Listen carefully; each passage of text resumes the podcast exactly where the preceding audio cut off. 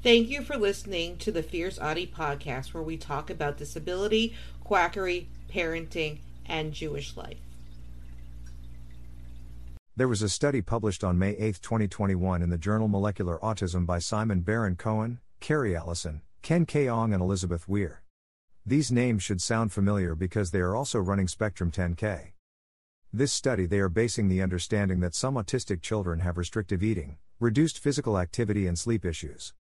This is not always true. To understand this in adults, they created this study for autistic adults to participate in. They do not cite the studies they are describing that yielded these results. Survey is data collection. They used a survey for data collection. They had 1,183 respondents. The respondents were 16 to 90, so not all of the respondents were adults. This is a small sample size to represent autistic adults everywhere.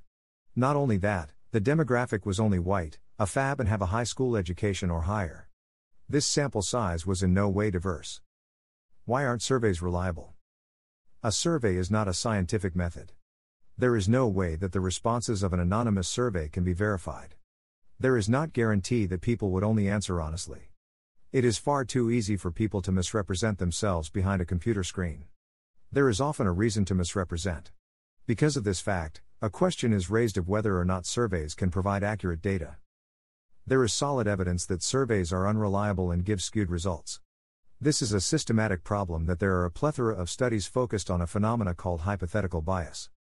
Results This survey resulted with autistic adults and teenagers saying that they exhibit unhealthy diet, exercise, and sleep patterns.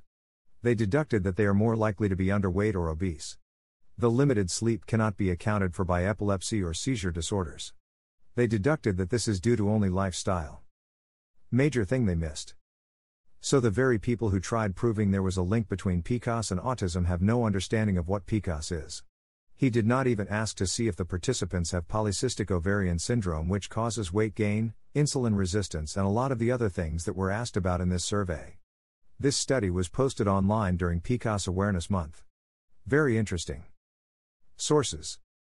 Https colon slash slash www.greenbook.org slash mr slash market research methodology slash why surveys cannot be trusted slash. Https colon slash slash molecularautism.biomedcentral.com slash articles slash 10.1186 slash s1322902100441x Don't forget to subscribe or follow on Spotify, Apple Podcasts, Facebook, Twitter, YouTube, and Instagram. Keep on speaking your truth and never let your flame burn out. Thank you for listening.